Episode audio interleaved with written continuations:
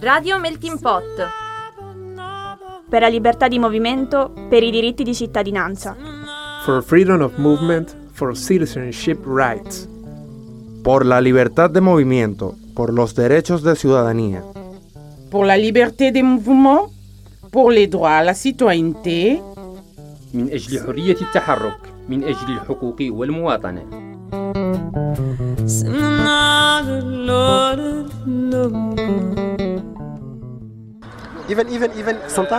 Alle volte mi dico, sai cosa? Che se vuoi viaggiare per il mondo devi avere documenti europei, americani o australiani. Allora puoi andare dove vuoi senza alcun bisogno di visto, liberamente. Ma per noi africani è diverso.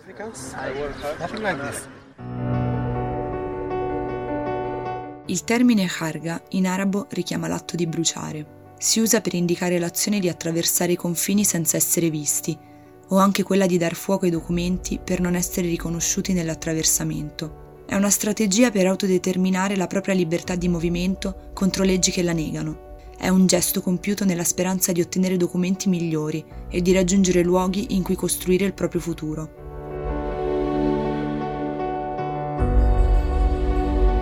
La harga in Tunisia è un fenomeno sociale. È presente anche in molte canzoni della scena rap e dà il titolo a una serie tv molto famosa nel paese. Non è una scelta estrema di pochi, ma una risorsa sistematica di cui ogni famiglia tunisina ha esperienza diretta. Migrare dalla Tunisia è sempre più complicato. I requisiti di ottenimento del visto per l'Unione Europea sono irraggiungibili per le persone che non fanno parte delle classi sociali agiate, per chi lavora nel mercato informale o è in condizioni di precarietà. Ma le difficoltà di accesso alle vie legali non arrestano le volontà di chi sente più bisogno di lasciare la Tunisia per una vita migliore.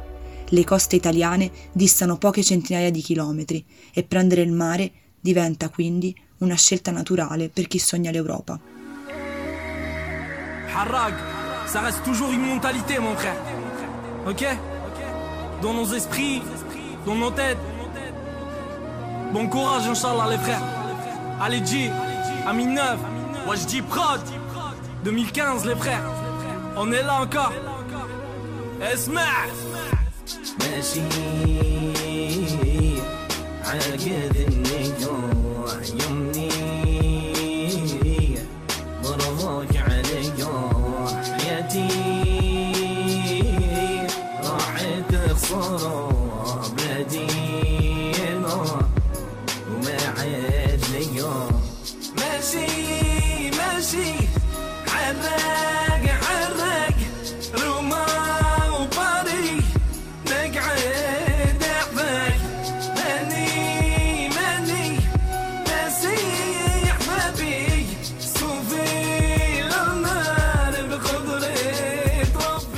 Controlli ai confini, in terra come in mare, si fanno sempre più intensi e le guardie frontaliere sono sempre meglio equipaggiate. Questo accade a causa degli accordi che si sono succeduti nel tempo fra Tunisia e Paesi membri dell'Unione Europea. Degli accordi fra Tunisia e Italia ci parla l'avvocato Nicola D'Atena, dell'Associazione per gli studi giuridici sull'immigrazione. Beh, eh, diciamo che la Tunisia è uno di quegli stati che eh, è destinatario o comunque il diretto in- interlocutore delle politiche di esternalizzazione delle frontiere attuate dall'Unione Europea e eh, quindi anche dall'Italia attraverso accordi bilaterali. Accordi che eh, si sono ripetuti nel tempo a partire già dal 1998, quindi dall'in- dall'introduzione del testo unico immigrazione e che appunto prevedono una collaborazione fra gli stati da una parte del controllo delle frontiere, quindi il controllo da parte delle autorità tunisine delle frontiere tunisine, dall'altro una collaborazione eh, nel rimpatrio dei cittadini arrivati, cittadini tunisini arrivati in Italia, quindi che devono essere eh, rimpatriati in, in Tunisia. Eh, un accordo, ci sono stati diversi accordi nel 98, poi nel 2011 e poi nel 2017 in piena pandemia nell'agosto 2020 sappiamo che Di Maio, eh, il ministro degli esteri e il ministro degli interni Lamorgese si sono recati in Tunisia per rafforzare questi accordi. Sebbene non sappiamo precisamente i contenuti di questo incontro, eh, gli effetti sono visibili perché abbiamo avuto un aumento eh, sensibile dei rimpatri eh, in un periodo in cui appunto i viaggi erano bloccati, quindi sostanzialmente si sono rafforzati gli accordi della Tunisia, da un lato fornendo strumenti, risorse e eh, know-how per il controllo delle frontiere, dall'altro raddoppiando i voli charter, per esempio da Milano, da 2 a 4 di cittadini, per il rimpatrio dei cittadini tunisini. E quindi l'effetto è stato che in piena pandemia noi avevamo nella maggior parte dei casi dei rimpatri velocissimi, anche nel giro di due o tre giorni, nel senso che arrivati in Italia, soccorsi in mare, arrivati in Italia, eh, svolte le operazioni di primo soccorso, dopo tre o quattro giorni dallo sbarco riuscivano a rimpatriare queste persone. Tutti gli accordi firmati con i Paesi membri dell'Unione Europea hanno lo stesso approccio. Ce lo spiega Romdane Ben Omar, portavoce del Forum tunisino per i diritti economici e sociali.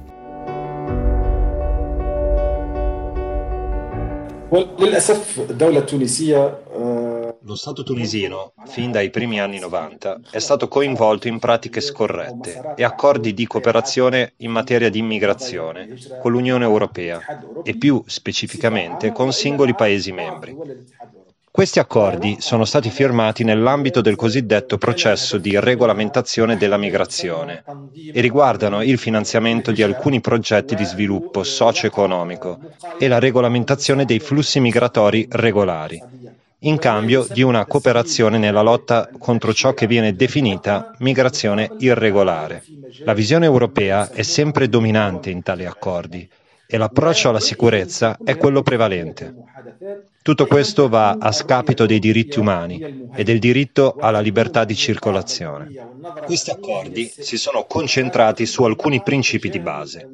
In primo luogo, in riferimento al controllo costiero, sono state incrementate tutte le capacità materiali, tecniche e logistiche necessarie a consentire alla Tunisia di svolgere questo ruolo.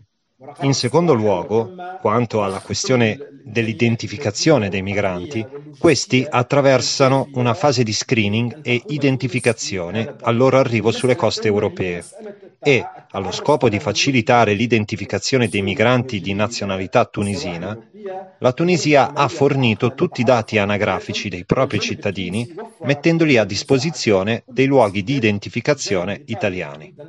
Questo con una chiara violazione del diritto alla privacy e al trattamento dei dati personali dei cittadini tunisini.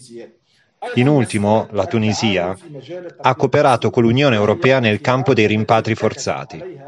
È paradossale che gli Stati europei e la Tunisia dichiarino sempre di voler incentivare l'immigrazione regolare, eppure non è ancora mai successo.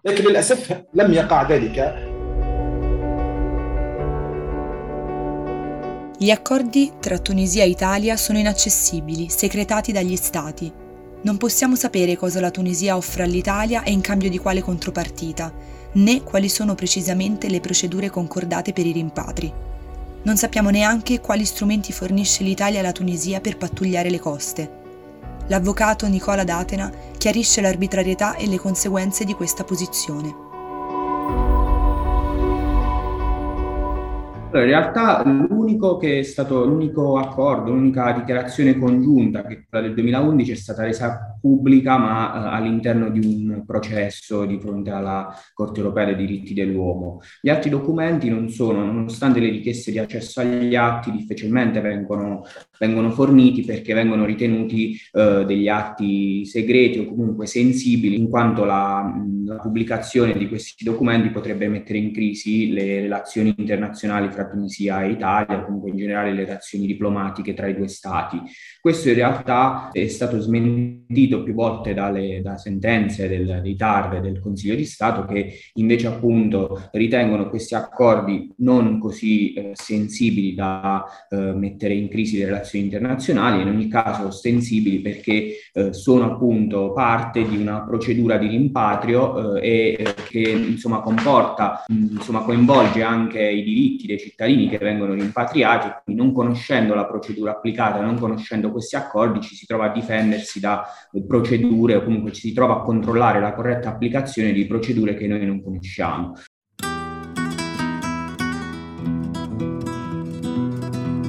Spostarsi dalla Tunisia è diventato difficile per le cittadine e i cittadini tunisini e anche per le persone in transito che vogliono raggiungere l'altra riva del Mediterraneo. Quello tunisino è un caso eclatante, anche se meno noto di Libia e Turchia, di esternalizzazione delle frontiere europee.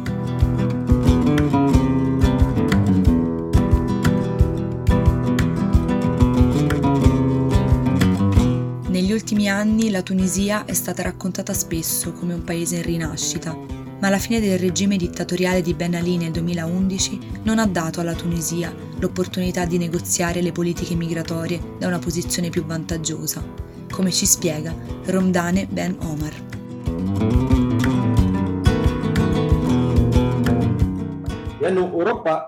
Tutti i governi tunisini che hanno preso il potere dopo la rivoluzione hanno avuto un disperato bisogno di sostegno politico dall'estero e l'Europa ha fatto il miglior uso di tale esigenza. Lo conferma quanto vediamo oggi dalle dichiarazioni degli ambasciatori e dei funzionari europei in Tunisia, che sollevano sempre la questione del sostegno in cambio della sottomissione della Tunisia alle agende delle potenze occidentali come se ci fosse un baratto per questa cooperazione, a scapito dei diritti, della vita e della dignità dei migranti.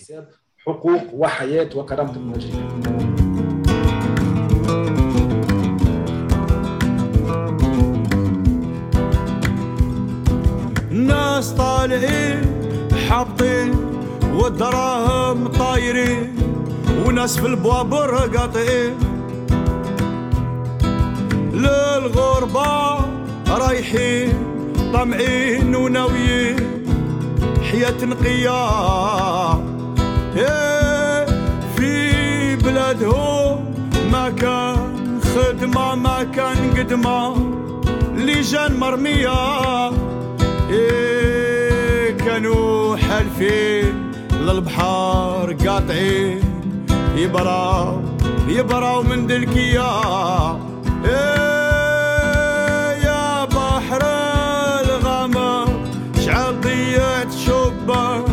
وشعل ضيات نسوان إيه يا بحر الطوفان يا بحر الطوفان يا بحر الطوفان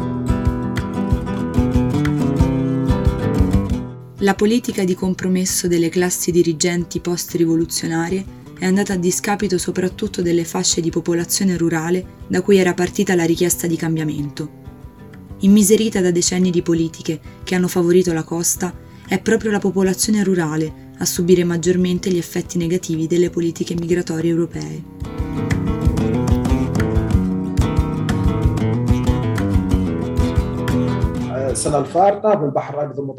L'anno scorso e quest'anno il rischio di morte nel Mediterraneo è aumentato. Ci sono state 1500 vittime tra morti e dispersi, un terzo delle quali in Tunisia, 450 vittime e dispersi sulla costa tunisina. Questi sono numeri senza precedenti. Ciò conferma che questa cooperazione non ha contribuito a salvare vite umane, ma piuttosto all'aumento dei decessi. Inoltre la nazionalità tunisina è la prima nazionalità che figura tra le espulsioni effettuate dai vari paesi europei. L'anno scorso l'Italia, nonostante le condizioni della pandemia, ha deportato più di 1875 tunisini.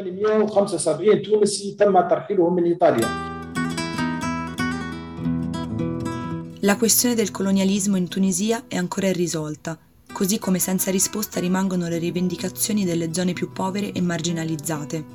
Nonostante questo, dipingere la Tunisia come baluardo dei diritti umani in Nord Africa serve ai governi europei per assicurare i propri interessi in materia di migrazione. Accettare che la rivoluzione in Tunisia ha fallito costringerebbe l'Unione Europea a rivedere le proprie politiche di controllo delle frontiere e a rinunciare a molti privilegi.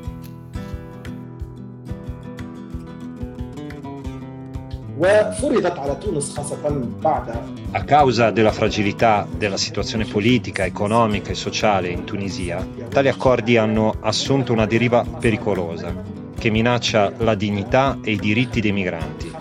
Un percorso che punta su un approccio puramente securitario e che rende la Tunisia, agli occhi della comunità europea, una punta di diamante nel processo di lotta alle migrazioni nel Mediterraneo. Infatti la Tunisia gioca oggi un ruolo di primo piano tra i paesi che hanno adottato questo approccio, figurando come onesta guardia di frontiera europea. Questa cooperazione si basa sempre su una visione unilaterale da parte dell'Unione Europea, che ha approfittato della fragilità della situazione in Tunisia per imporre la sua agenda.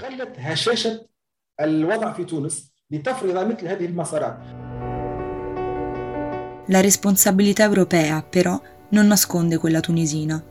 Le direttive di riduzione dei flussi migratori sono utilizzate dalle forze dell'ordine tunisine per serrare il pugno contro la stessa cittadinanza.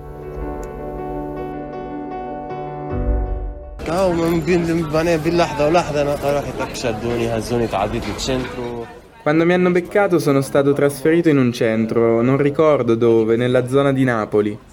Poi mi hanno portato al consolato tunisino in Italia. Lì ho perso la pazienza, ho cominciato a insultare la polizia, allora i poliziotti, i miei compaesani, hanno cominciato a massacrarmi di botte. All'inizio la polizia italiana mi aveva detto che mi avrebbero deportato.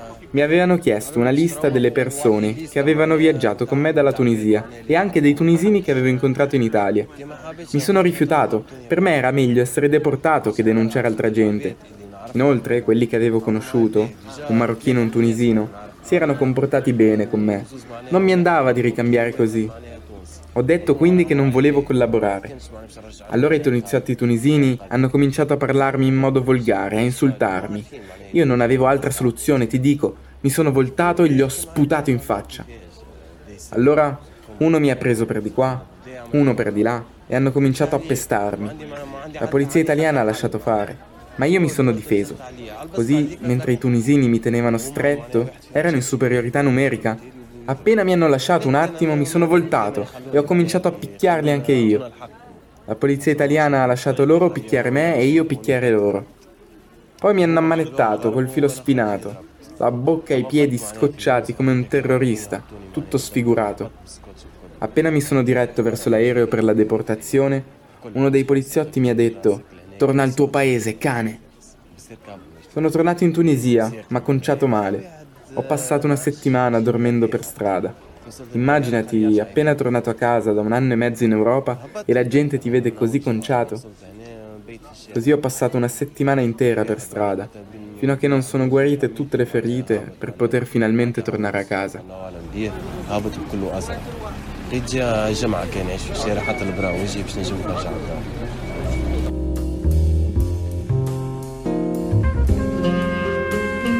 Da noi di queste dinamiche arriva poco o niente. Sono in tanti a reputare che la Tunisia sia un paese sicuro, sostenendo la politica di rimpatrio dei suoi cittadini. Sotto il pretesto dell'etichetta di paese sicuro, intanto, si consumano violazioni dei diritti umani e del diritto internazionale dei rifugiati. Cosa si intende per paese sicuro? Ce lo spiega l'avvocato Datena. Ok, quindi il paese di origine sicuro è un concetto che è stato introdotto nell'ordinamento italiano dal decreto eh, 113 del 2018, i decreti di sicurezza, eh, e eh, era un concetto già presente nella direttiva procedure, la 32 del 2013, eh, e sostanzialmente l'inserimento di una lista di paesi eh, di terzi eh, seco- che secondo il governo italiano, secondo alcune indicazioni del governo italiano sono eh, sicuri e quindi chi proviene da quei paesi, avendo, provenendo da un paese sicuro e dove i diritti umani vengono rispettati, diciamo ha, eh, non ha motivo di chiedere protezione internazionale se non in casi particolari. Questo nella, nelle procedure eh, comporta che chi viene appunto dai paesi sicuri ehm, ha una, è soggetto a una procedura accelerata con garanzie minori, eh, nel senso che eh, le domande sono trattate in modo prioritario prioritario eh, in, con una procedura accelerata, nel senso che in pochi giorni dalla richiesta la Commissione deve ascoltare la persona e decidere e il richiedente asilo proveniente da paesi sicuri sostan- sostanzialmente è soggetto a un'inversione dell'onere della prova, nel senso che deve eh, provare in modo certo che eh, la sua situazione particolare sia problematica o comunque sia eh, oggetto, sia, sia possibilità di persecuzione nel, perché per determinati motivi e deve provare questi motivi.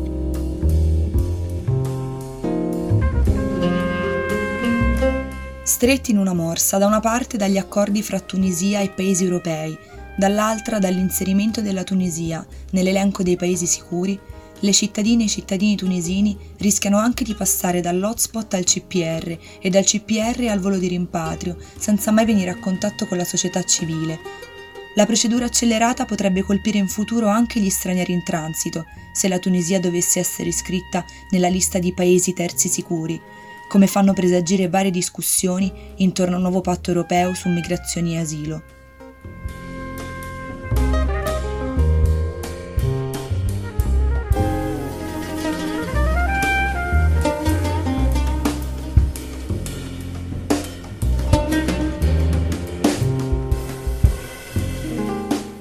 Paese sicuro per la legge del mare vuol dire anche posto di sicurezza, dove le persone salvate sono al riparo da persecuzioni e violazioni dei diritti umani e possono proseguire il loro viaggio. Ma la sensazione delle persone in transito piuttosto è quella di rimanere intrappolate in Tunisia. Nei mesi scorsi, tra gennaio e giugno, una protesta di fronte alla sede di UNHCR, poi dispersa dalla polizia, chiedeva l'evacuazione del paese. Queste alcune testimonianze che abbiamo raccolto.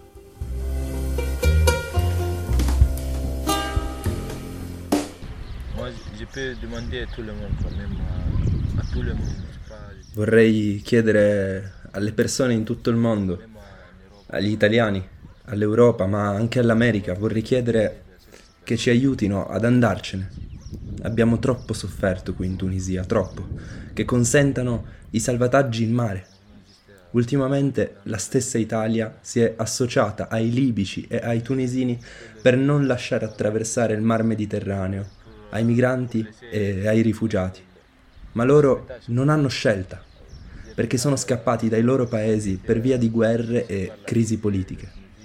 Ci sono dei problemi che li spingono nel Mediterraneo, altrimenti non penserebbero ad attraversare il mare, che credetemi, è difficile. Il a un problème qui les a poussés de quitter pour traverser la Méditerranée. Sinon, la Méditerranée, c'est pas facile quoi, de quitter la Méditerranée.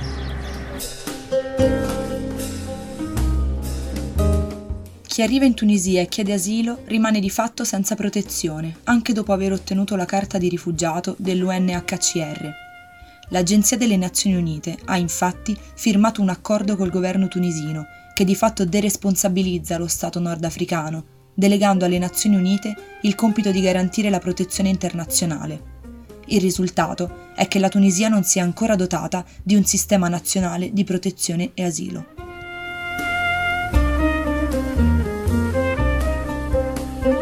من وجهة نظري أنه هذه البلد يقولون أنها آمنة وهي فعلا من ناحية الأمن أقول أنها لكن لنرى ما يضاهي هذه القوانين. Dicono che la Tunisia sia un paese sicuro. Lo è, nel senso che c'è sicurezza.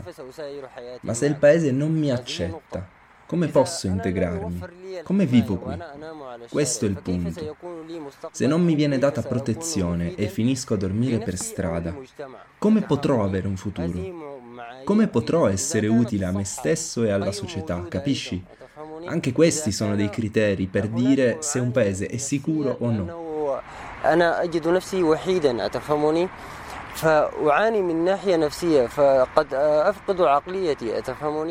se non c'è la possibilità di cure mediche, come faccio se ho problemi psicologici? Così si perde la sanità mentale. Come faccio a sentirmi vivo? Io mi sento morto anche se il mio corpo non è stato sepolto. E devi tenere in conto anche di queste cose quando pensi al concetto di sicurezza. Io voglio godere del mio diritto alla vita. Cos'è questo diritto? Avere un lavoro, una casa, una famiglia? È un sogno? Sto chiedendo cose impossibili? لماذا تحت مطلب أني أريد حقي في الحياة؟ quando richiediamo questo diritto ci guardano di sottecchi, non si danno pena per noi. Ed è di nuovo a causa del colore della mia pelle. Il razzismo è onnipresente. È giustizia questa, amico. Ho un unico obiettivo. Voglio il mio diritto alla vita. Ce la farò un giorno ad ottenerlo. Non mi arrenderò. تفهمني سأنجزه يوما ما هذا ما أقوله لك لن أستسلم This is the voice of a refugee. It's the God.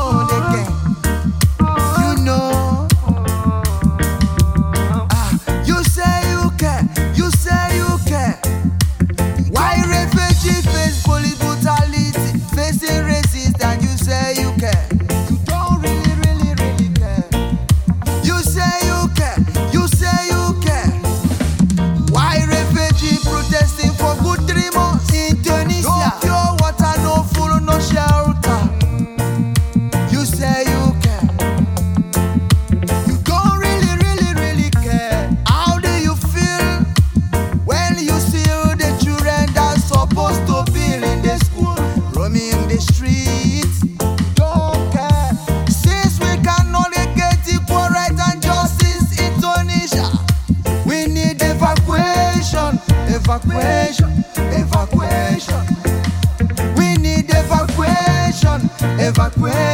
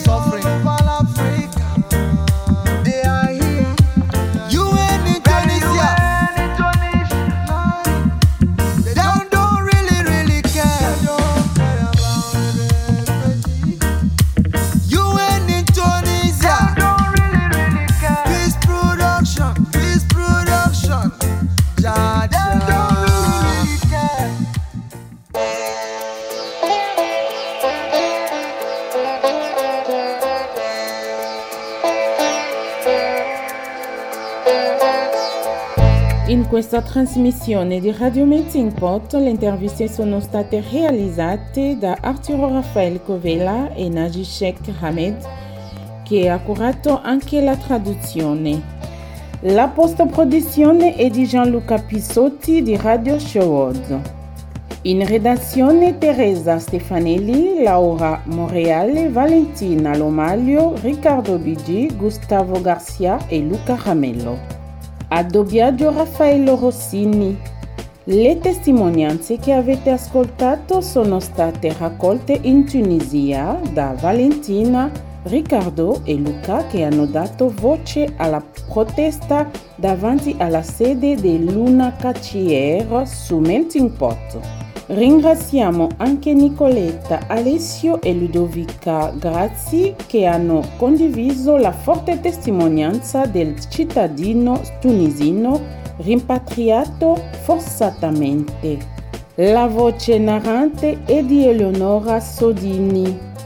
Ringraziamo l'avvocato Nicola D'Atenar e Romdam Benomar per la loro preziosa testimonianza. Questa è la voce di Chantal Luquassa. Le interviste integrali saranno disponibili su meltingpot.org e i nostri canali social. Radio Melting Pot è anche su Spotify. Il progetto è sostenuto con i fondi dell'8 per 1000 della Chiesa Valdese.